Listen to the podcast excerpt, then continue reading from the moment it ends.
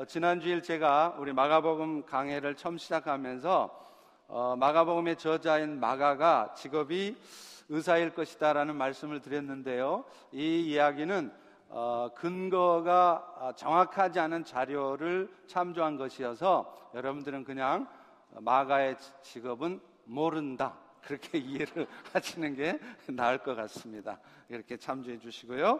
자, 이제 우리 어, 같이 하나님 말씀 보겠습니다. 예, 마가복음 강해 2 그가 오신 이유 막강 2입니다. 마가복음 1장 2절부터 8절까지 말씀 같이 교독하시도록 하겠습니다. 어, 선지자 이사야의 글에 보라 내가 내 사자를 너의 앞에 보내노니 그가 너의 길을 준비하리라 광야에 외치는 자리에 소리가 있어 이르되 너희는 주의 길을 준비하라 그의 오실 길을 곧게 하라 기록된 것과 같이 세례 요한이 광야에 이르러 죄 사함을 받게 하는 회개의 세례를 전파하니 온 유대 지방과 예루살렘 사람이 다 나아가 자기 죄를 자복하고 요단 강에서 그에게 세례를 받더라. 요한은 낙타털 옷을 입고 허리에 가죽띠를 띠고 메뚜기와 석청을 먹더라. 그가 전파하여 이르되 나보다 능력 많으신 이가 내 뒤에 오시나니 나는 굽혀 그의 신발끈을 풀기도 감당하지 못하겠노라. 다 같이 나는 너희에게 물로 세례를 베풀었거니와 그는 너희에게 성령으로 세례를 베푸시리라. 아멘. 마가복음은요, 다른 복음서들과 마찬가지로 예수님이 하나님의 아들로서 그리스도 구원자이신 것을 증거합니다. 사실 모든 복음서 마태, 마가, 누가, 요한 이 모든 복음서의 기록 목적도 마찬가지입니다. 그런 이유 때문에 지난주에 말씀을 드렸듯이 이 복음서들은요, 네 복음서가 모두가 다 아주 비슷한 구조를 갖고 있습니다. 먼저 서론 부분에서는요, 예수님이 하나님의 아들이시고 그리스도시라는 것.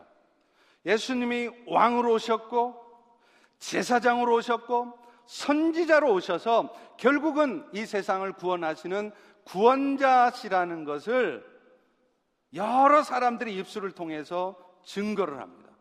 그리고 이제 본론으로 들어가게 되면요. 실제로 예수님이 행하신 놀라운 기적들, 예를 들면 병을 고치시거나 귀신을 쫓아내거나 이런 일들과 또 이런 기적 같은 일들에 대해서 예수님 자신이 설교를 하세요. 설명을 해 주시는 이것들을 통해서 그거를 증거합니다. 다시 말하면 예수님의 행적과 말씀들을 통해서 예수님은 과연 하나님의 아들이시고 그리스도시라는 것을 증거하는 것.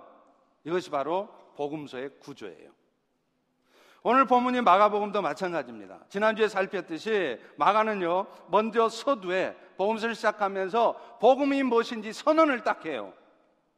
복음은 하나님의 아들이신 예수가 그리스도신 것이다. 이거를 선포를 한 다음에 이어서 여러 사람들의 입술을 통해서 그것을 밝혀냅니다. 우리 다 같이 2절과 3절을 다시 한번 읽습니다. 시작. 선지자 이사야의 글에 보라 내가 내 사자를 너의 앞에 보내노니 그가 너의 길을 준비하리라 광야에 외치는 자의 소리가 있어 이르되 너희는 주의 길을 예비하라 그의 오실 길을 곧게 하라 이렇게 말씀합니다. 마가가 지금 인용하고 있는 이 구약 성경의 말씀들은 말라기 3장 1절하고 그 다음에 이사야 40장 3절의 말씀이에요. 말라기 선지자는 아시다시피 예수님이 오시기 전에 400년 전에 활동했던 선지자입니다. 그런데 예수님 오기 400년 전에 활동했던 선지자가 뭐라 그러느냐? 앞으로 400년이 지나면 이 땅에 예수님이 메시아로 오시게 될 텐데 그가 오실 때쯤이 되면 그분에 앞서서 예수님의 길을 준비하는 선지자가 나타날 것이다. 이렇게 예언을 하는 거예요. 이게 바로 지금 2절의 말씀인 것입니다. 여기 말라기 선지자가 언급하고 있는 너의 앞이라고 할 때 너는 메시아로 오실 예수님을 말하고요. 그의 앞에 보낼 내 사자라는 분은 바로 오늘 본문에 등장하는 세례 요한을 말하는 것입니다. 또 있습니다. 3절에 보면 광야에 외치는 자의 소리가 주의 길을 예비하고 주의 길을 곱게 할 것이라 이렇게 말씀을 합니다. 이 말씀은 이사야, 아이사야 선지자의 말이었어요. 이사야 선지자는요, 이 말라기 선지자보다도 더 오래된 사람이에요. 예수님이 오시기 전 약 650년 전의 사람입니다. 그런데 예수님이 오시기 650년 전에 이사야 선지자가 무슨 말을 하느냐? 때가 되면 600년, 700년이 지난 다음에 예수님이 오시기 전에 세례 요한과 같은 선지자가 광야에서 그분의 오실 길을 준비하게 될 것이다. 이런 예언을 하게 되는 것입니다. 여러분, 그렇다면, 그렇다면 왜, 왜 하나님께서는 이 세례 요한을 이 말라기와 또 이사야 선지자가 얘기하고 있듯이 이 세례 요한을 왜 예수님 앞서서 보내셨을까요? 다시 말하면 주의 길을 예배하고 준비하는 일을 위해서 세례 요한이 해야 될 일이 무엇이었냐는 거예요. 오늘 본문은 그것을 대략 세 가지로 말을 하고 있습니다. 첫 번째 가장 먼저는요. 세례 요한의 뒤를 이어서 곧바로 예수님께서 오셔서 죄 사함의 축복을 가져다 줄 것이다. 이거를 알리는 일을 위해서 보내셨다는. 우리 다 같이 4절과 5절 한번 읽어 봅니다. 시작. 세례 요한이 광야에 이르러 죄 사함을 받게 하는 회개의 세를 전파하니 온 유대 지방과 예루살렘이 다 나아가 자기 죄를 자복하고 요단강에서 그에게 세례를 받더라. 여러분 지금 세례 요한이 회개 세례를 전파한 곳은 유대 광야였습니다. 사진에 한번 보시죠. 오늘 본문은 그곳을 그냥 광야라고만 하고 있어요. 그런데 이 똑같은 사건을 기록하고 있는 마태복음 3장에서는 그것을 분명히 유대 광야라고 콕 집어서 얘기를 하고 있습니다. 그러면 유대 광야는 어느 곳에 있는 곳이냐? 동쪽으로는 요단의 저지대가 있고요. 서쪽으로는 유대 산지가 있고요.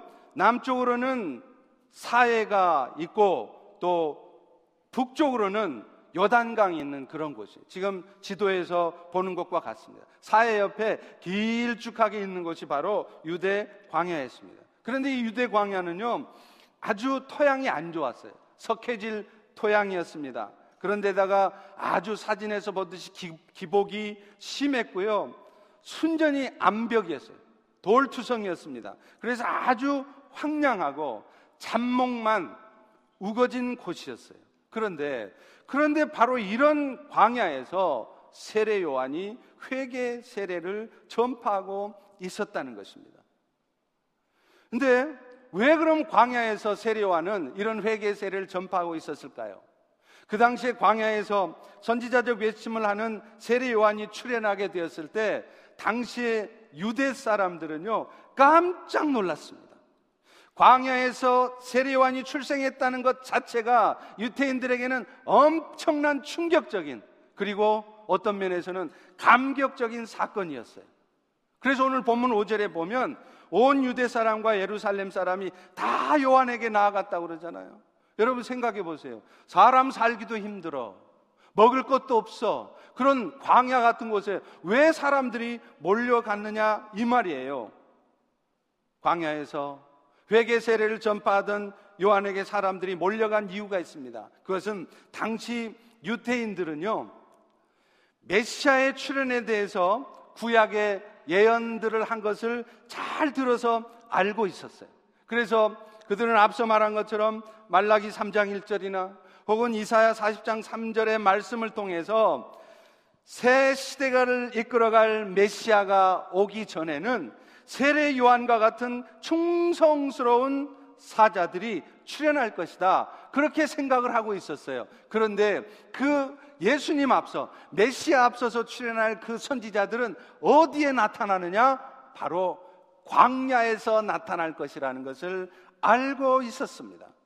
그렇기 때문에 지금 선지자적인 영성을 가진 세례 요한이 유대 광야에서 전혀 사람들이 모일 곳도 아니고 사람들이 가지도 않을 것 같은 그런 유대 광야에서 회개 메시지를 전파하고 있었을 때 유태인들은 금방 아는 거였습니다. 이제 이제 곧 새 시대를 열어줄 메시아가 올 것이라는 기대를 가졌던 거예요.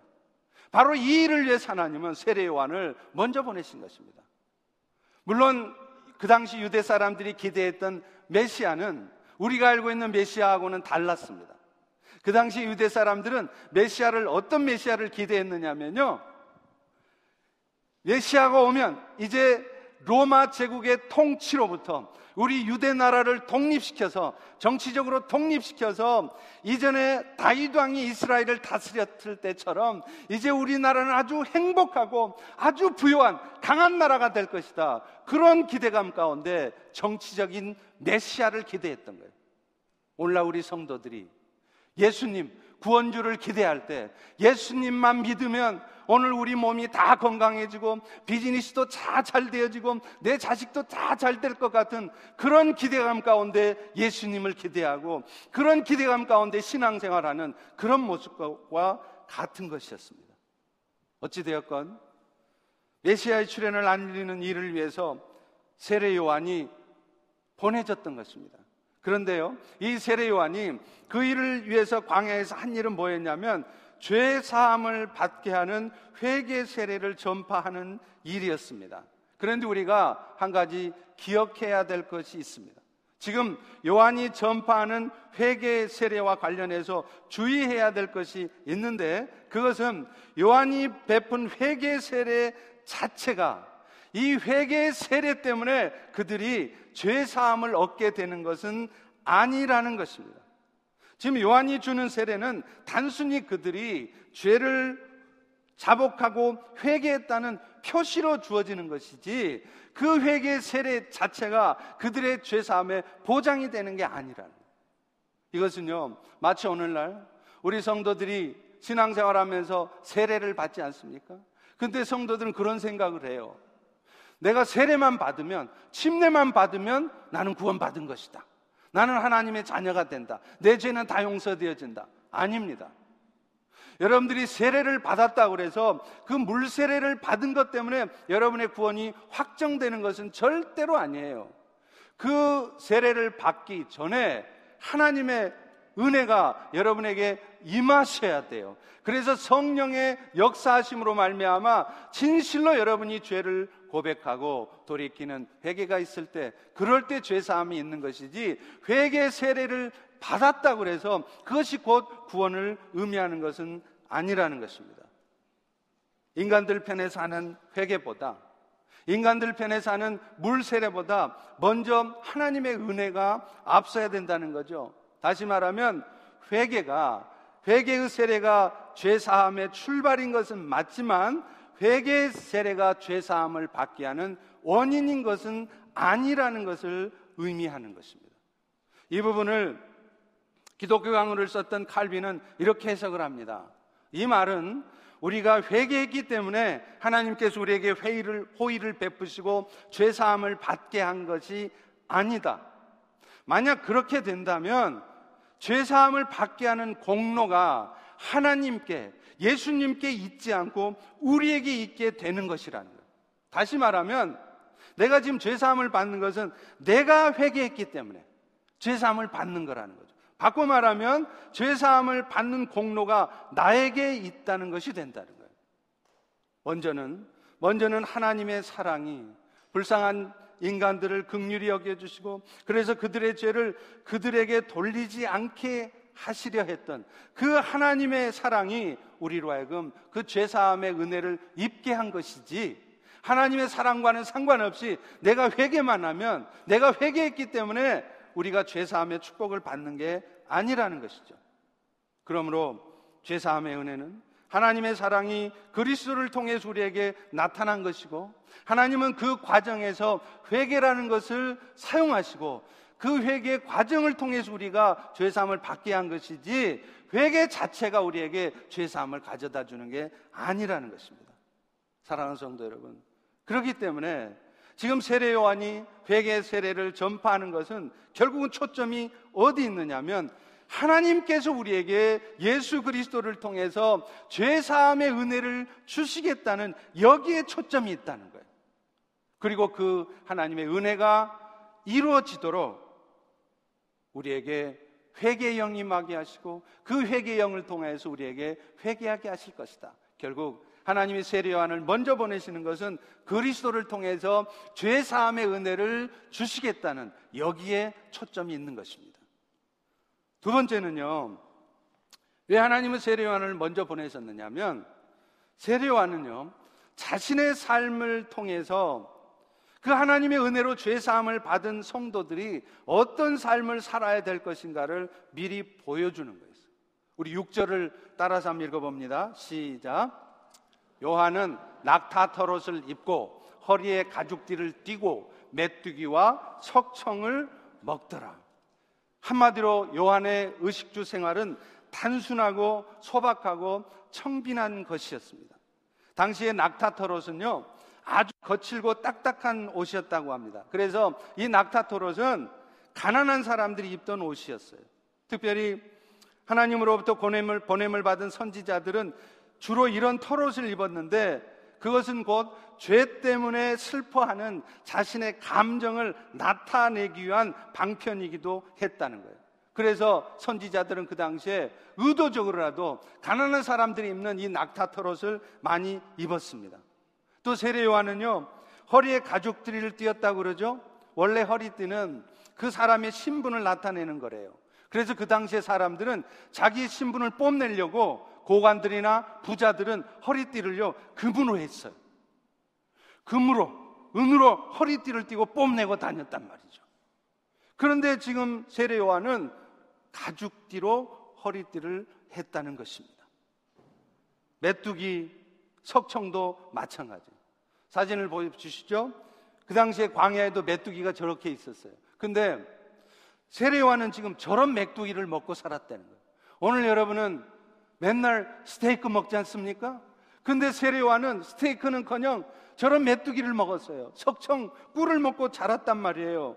자연재해로 인해서 소출이 줄어든 해에 먹는 일종의 대용 식품 그런 것을 먹었습니다. 그런데 세례요한이 왜 그런 음식을 먹고 살았을까요? 왜 세례요한은 그렇게 철저히 금욕적인 삶을 살았을까요? 그것은 오늘날 우리 그리스도인들이 복음에 합당한 삶을 살고자 할 때 어떤 삶을 살아야 하는지를 보여주는 것이었습니다. 사실 오늘날 그리스도인들도 항상 가난한 삶을 살아야 되는 거 아니에요. 여러분 성경에도요. 우리 그리스도인들 역시도 하나님이 주신 분복을 누리며 살 수 있도록 하셨어요. 그것이 하나님 주신 축복 중에 하나라고 분명히 말씀하고 있습니다. 그렇기 때문에 우리 펠로시 교회는 그리 많지는 않습니다만은 여러분 중에 혹시 부유한 삶을 살고 계신 분이 있다면 여러분이 지금 부자로 산다고 해서 그것 때문에 죄책감 갖지 않으셔도 돼요. 하나님의 부자로 만들어 주시는 걸 어떻게 하겠어요? 부자로 살려는데.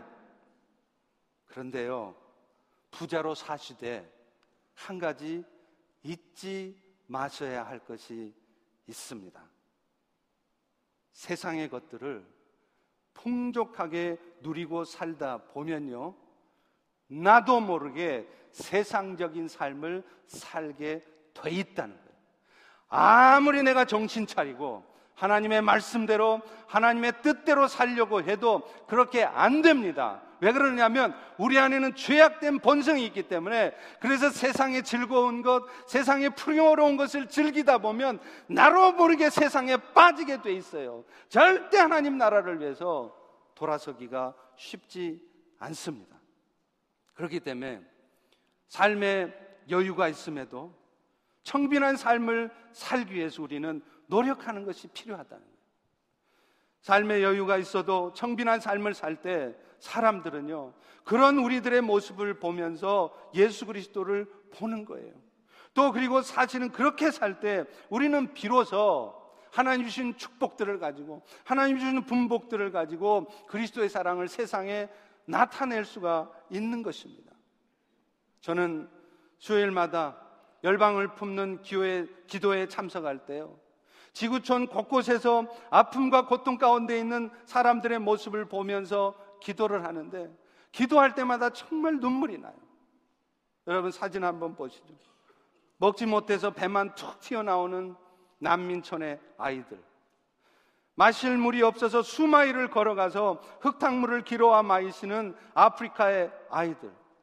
여러분, 저 아이들은 도대체 왜 저런 곳에 태어나서 여러분들은 상상도 할 수 없는 여러분의 자식들은 전혀 경험해 보지 못하는 그런 고통스러운 삶을 살아야 한다는 말입니까?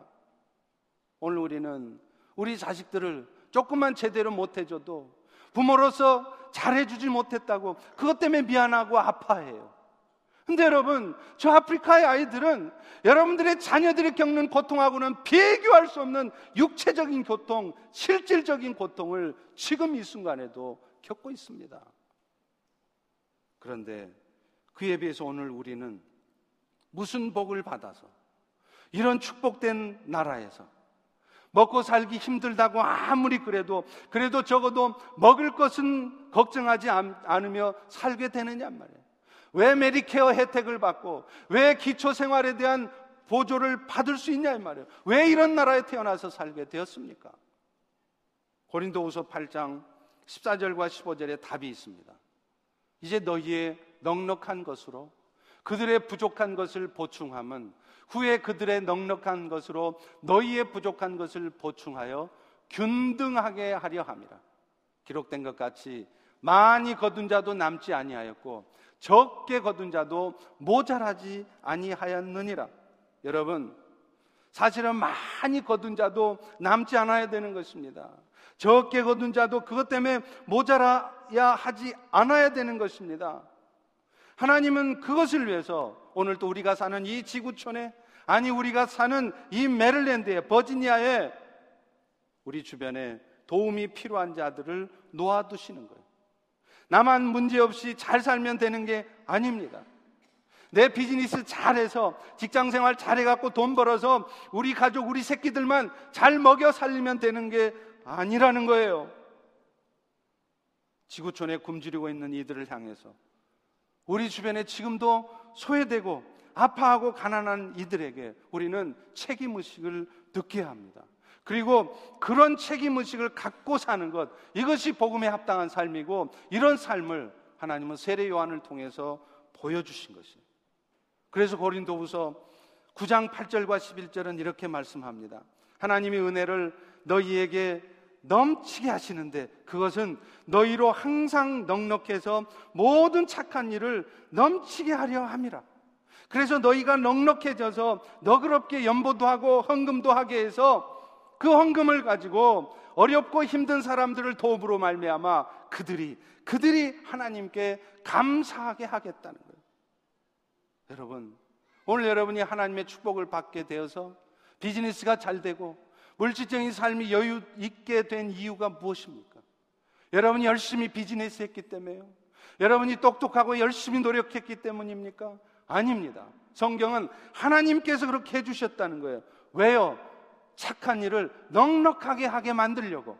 그래서 그런 도움을 받은 사람들이 여러분들의 그런 섬김과 배품을 통해서 하나님을 알고 예수 그리스도를 믿고 하나님의 은혜에 감사하게 하려고 여러분을 축복하셨다는 거예요. 그런데 그런 축복을 받았으면서도 살기에 급급하고 세상을 즐기기에 급급하면 하나님은 더 이상 여러분들에게 그 복을 부어주시지 않습니다. 거기서 스탑입니다. 그러나 하나님 주신 복을 가지고 더 열심히 착한 일을, 선한 일을 위해서 애쓰면 하나님은 여러분이 생각지도 못한 방법으로 더 많이 채워 주셔서 더 넉넉해져서 이 일들을 하게 만드시는 것입니다. 그렇다면 여러분, 어떻게 하면 세례 요한이 보여준 그런 청빈한 삶을 살 수 있겠습니까? 답은 딱 하나입니다. 이 땅에 소망을 두고 사는 것이 아니라 영원한 나라의 소망을 두고 살 때 그것이 가능한 것이.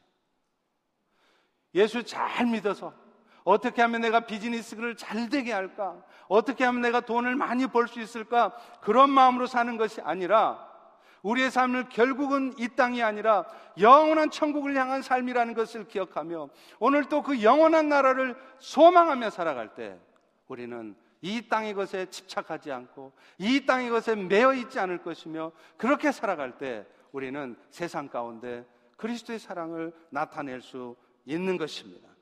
사랑하는 성도 여러분, 오늘 우리도 신실한 신앙생활을 하다 보면 어떨 때는 오히려 힘든 일을 감당해야 될 때가 있어요. 때로는 부유한 삶을 포기해야 될 때도 있습니다. 그래야 우리를 통해서 그리스도가 증거될 것이기 때문입니다. 그리고 그것은 오직 영원한 천국에 대한 소망을 가질 때만이 가능하다는 것을 기억하시기 바랍니다. 세례와는 이제 마지막으로요. 자신의 입술을 통해서 하나님의 아들이신 예수님이 성령으로 세례를 주시는 분이신 것을 증거합니다. 사실 오늘 메시지, 오늘 설교의 핵심은 바로 여기에 있습니다. 왜 하나님이 세례요한을 먼저 보내주셨냐? 예수님이 성령으로 세례를 주시는 분이라는 것을 우리에게 알려주시려고 한 거라는 거예요. 세례요한은요, 먼저 자신의 뒤에 오실 예수님과 자신은 비교할 수 없는 존재라는 것을 주인과 종의 관계를 통해서 설명을 해요. 7절에 보십시오. 그가 전파에 이르되 나보다 능력 많으신 이가 내 뒤에 오실 텐데 나는 굽혀서 그분의 신발끈을 풀기도 감당하지 못하겠노라. 그 당시에 중동 지역에서는요, 주인이 밖에 외출했다가 돌아오면 종이 해야 될 일이 있어요. 가장 먼저 주인 앞에 가서 무릎 꿇고 엎드려서 주인의 신발을 풀어내는 거예요. 신발끈을 풀고 그래서 더러워진 주인의 발을 씻습니다. 그리고 주인의 신발을 씻는 거예요. 그런데 세례와는 지금 자신은 그 예수님에게 그 일을 해주는 그런 종의 일조차도 감당할 수 없을 정도로 그분은 예수님은 영광스러운 비교할 수 없는 분이시라는 것을 말을 하고 있는 것입니다. 세례와는 이어서요. 그분이 왜 자신과는 비교할 수 없는 존재인가를 구체적으로 설명을 합니다. 오늘 말씀의 핵심입니다. 우리 다 같이 8절을 크게 한번 읽어보겠습니다. 시작. 나는 너희에게 물로 세례를 베풀거니와 그는 너희에게 성령으로 세례를 베푸시리라. 여러분, 성령의 세례란 말 많이 들어보셨죠? 성령의 세례라는 게 도대체 뭡니까? 성령의 세례는요, 잘 들으세요. 하나님의 영이신 성령께서 그리스도의 영이신 성령께서 사람의 영혼에 임하심으로 말미암아 그를 거듭나게 하시고 그의 죄를 씻는 것 이것이 성령의 세례예요. 우리 다 같이 한번 따라서 하겠습니다. 성령의 세례는 성령께서 사람의 영혼에 임하셔서 그를 거듭나게 하시고 그의 죄를 씻는 것이다. 여러분 원래 세례라는 단어가 헬라어로 하면 밥티조라는 단어를 써요. 이 단어 뜻이 뭔지 아세요? 물에 잠기게 하다 이런 뜻이 있습니다. 또 하나의 뜻이 뭐냐면 물로 깨끗게 하다 이런 뜻이 있어요. 그러니까 밥티조 성령에 의한 세례라는 것은 결국 뭐냐? 성령께서 우리의 영혼을 자신 안에 푹 잠기게 해서 그 결과 그들의 모든 죄가 씻어지게 하는 것 이것이 바로 성령의 세례예요. 그렇기 때문에 사실 우리가 세례를 할 때 우리 교회는 여기다가 침례탕 놓고 물에 푹 잠기겠다 일어나게 하는 침례를 주잖아요. 그런데 여러분 이 세례의 성경적 근거는 침례만 있는 게 아니에요. 밥티조라는 단어의 뜻이 물에 잠기게 하다는 뜻도 있지만 물을 뿌려서 깨끗게 하다는 뜻도 있어요. 그러니까 다른 교단에서 하는 세례도 성경적 근거가 있는 것입니다. 자, 어찌됐건 사람의 영혼이 성령의 세례를 받아서 성령에 잠기게 되면 나타나는 현상이 있어요. 뭔지 아세요? 사람의 영혼이 거듭난다는 우리 성도들이요, 거듭난다는 얘기를 참 많이 들었어요.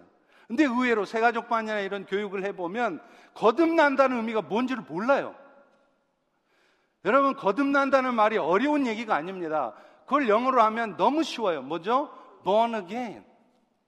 born first는 처음 난 것은 여러분들이 어머니의 자궁으로부터 빠져나오는 육으로 나는 것이 처음 난 거예요. 그런데 육으로 처음 났던 사람이 다시 영혼이 다시 태어나는 거예요. 영으로 다시 태어나는 거예요. 그래서 육으로 태어나서 육신의 생명을 얻듯 영으로 태어나서 영적인 생명을 얻는 것 이것이 거듭나는 것입니다.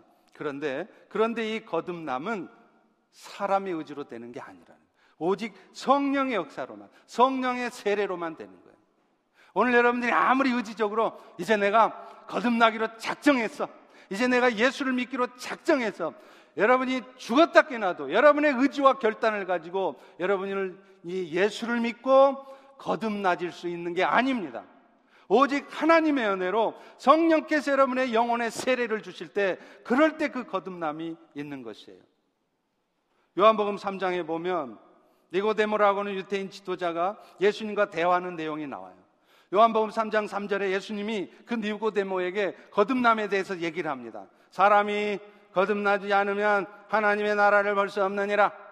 네가 아무리 똑똑하고 잘나도 박사학위를 갖고 있어도 거듭나지 않으면 하나님 나라 안 보인다. 하나님 알 수 없다. 이런 얘기예요. 그러니까 니고데모가 이해가 안 가는 거예요. 거듭난다고요? 그러면 사람이 늙으면 어떻게 태어나 다, 시날 수가 있습니까? 두 번째 태어나기 위해서 모태 다시 어머니 자궁으로 들어가야 됩니까? 이런 말도 안 되는 질문을 하는 거예요. 그때 예수님이 그 유명한 대답을 하십니다. 요한복음 3장 5절과 6절이에요. 사람이 물과 성령으로 거듭나지 않으면 하나님 나라에 들어갈 수 없느니라. 육으로 난 것은 육이고 영으로 난 것은 영이니라. 결국 사람의 영혼이 다시 태어나서 육적인 생명을 얻는 게 아니라 영적인 생명, 하나님의 생명을 얻기 위해서는 다시 태어나야 되는데 그 다시 태어나는 것은 오직 성령의 역사로만 된다는 것입니다. 그렇기 때문에 어쩌면 이 자리에 앉아 계신 여러분 중에도 교회는 10년, 20년을 다녔어도 여러분이 만약에 성령의 세례를 받지 않으셨다면 여러분은 절대로 구원받을 수가 없습니다. 미안하지만 교회를 10년 댕기고 20년을 다녔어도 심지어는 장로고 교사셔도 여러분이 성령의 세례로 말미암아 여러분의 영혼이 거듭나 있지 않다면 미안하지만 여러분은 죽어서 천국 못 갑니다. 오직 하나님의 은혜로 성령의 세례를 받을 때 우리의 영혼이 거듭나는 것이에요. 그런데 성령이 임하게 되면 나타나는 현상이 있죠. 바로 하나님을 알아본다는 것. 예수 그리스도를 믿게 된다는 것입니다. 내가 성령의 역사로 거듭난 사람인지 아닌지 어떻게 알 수 있느냐? 내가 교회를 10년 댕겼습니다. 이래봬도. 내가 이래봬도 권사입니다. 그게 여러분의 거듭남의 증거가 아니에요. 거듭난 사람들은 반드시 하나님을 알아보게 되어 있습니다. 육으로 태어난 사람들은 자신의 육신의 부모를 알아보듯이 영으로 태어난 사람들은 영혼의 주인 대신 하나님을 알아보는 거예요. 또 우리의 영혼이 거듭나게 하신 예수님이 우리의 삶의 진정한 주인이시라는 것을 알고 믿게 되는 것입니다. 고린도전서 12장 3절에 이렇게 말씀합니다. 누구든지 그리스도의 영이 아니고서는 예수를 주라 시인할 수 없느니라.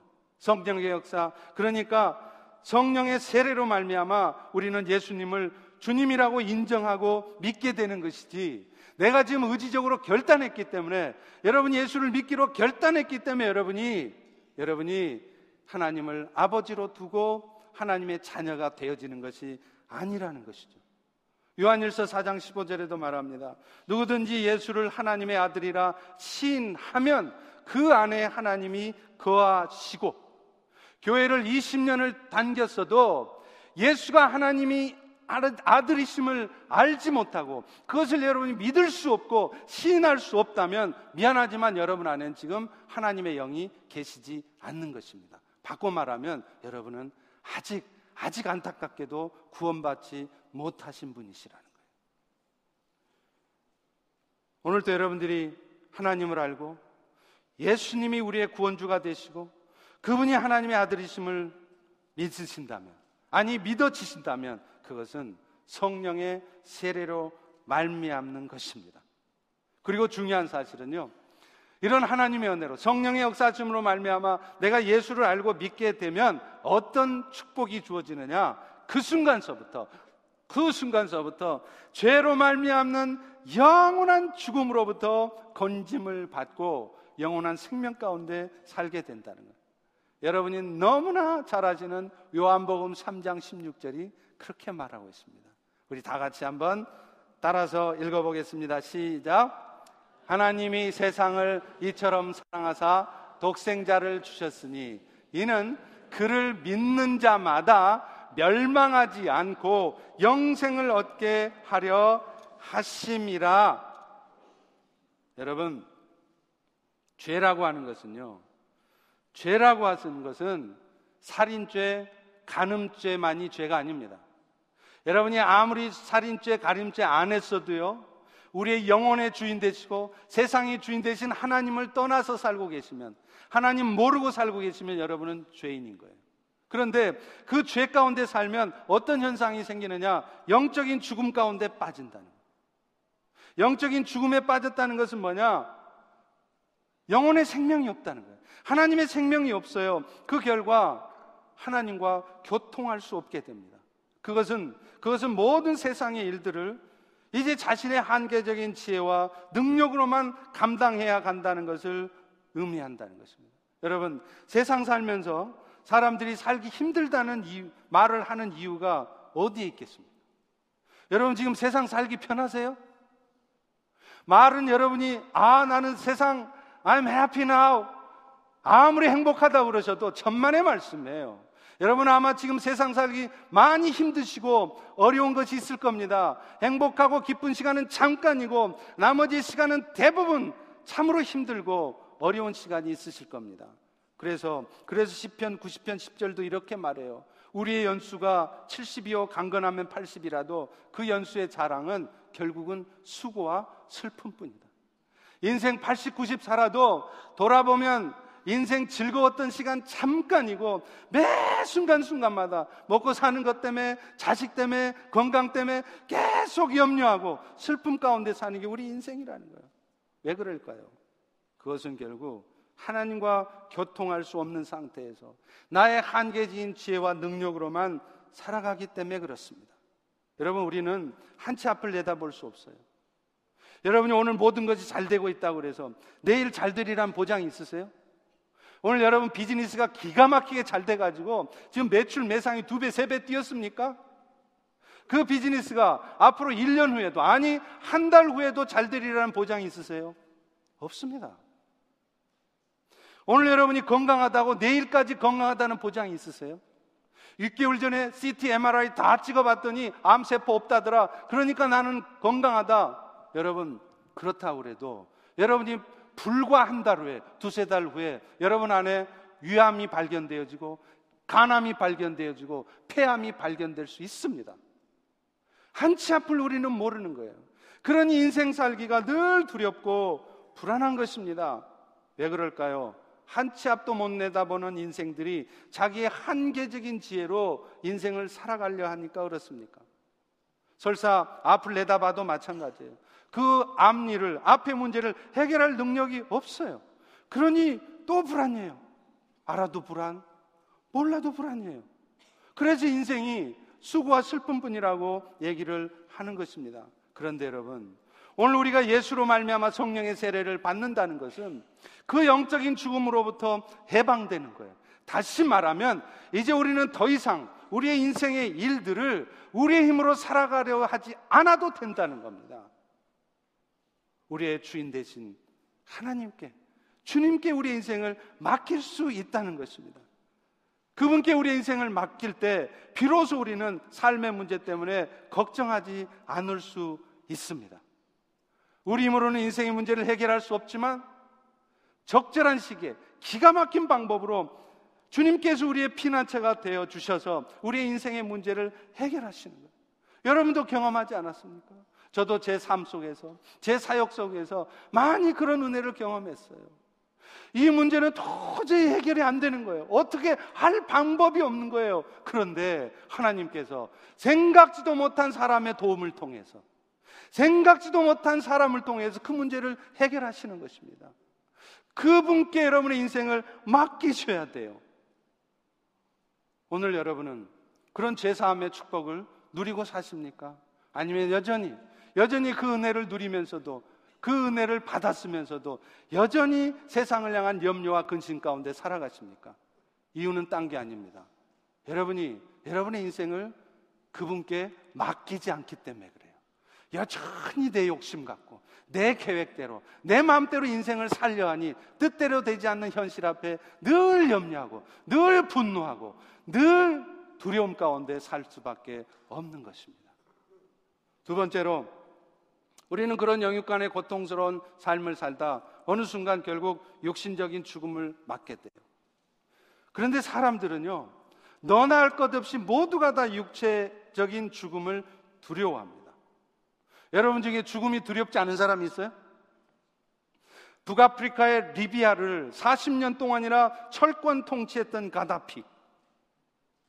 그래서 그 사람은 아주 철심장을 갖고 있어서 죽음도 전혀 두려워하지 않을 것 같고 그 사람은 두려운 게 하나도 없을 것 같은 그 가다피, 그 가다피도 죽기 직전에 수많은 사람들을 처형했을 그 황금 권총을 가지고 자기 생명을 구걸했습니다.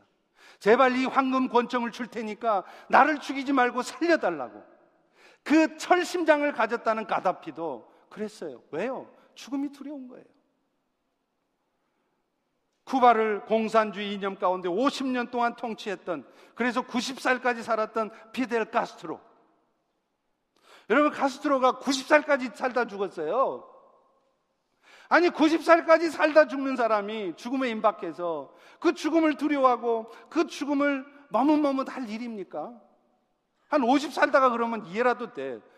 90까지 살면서 죽기 직전에도 그 죽음이 두려워가지고 자기 부관을 불러서 이보게 내가 이 병을 정말로 나을 수 있는 방법이 없는가 하면서 한탄하며 죽었대잖아요. 90까지 살아도 50년을 철권 통치하던 가스트로도 말이죠.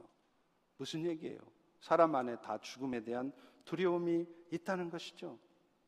여러분, 우리 성도들도요, 보면 병원에를 잘 안 간대요.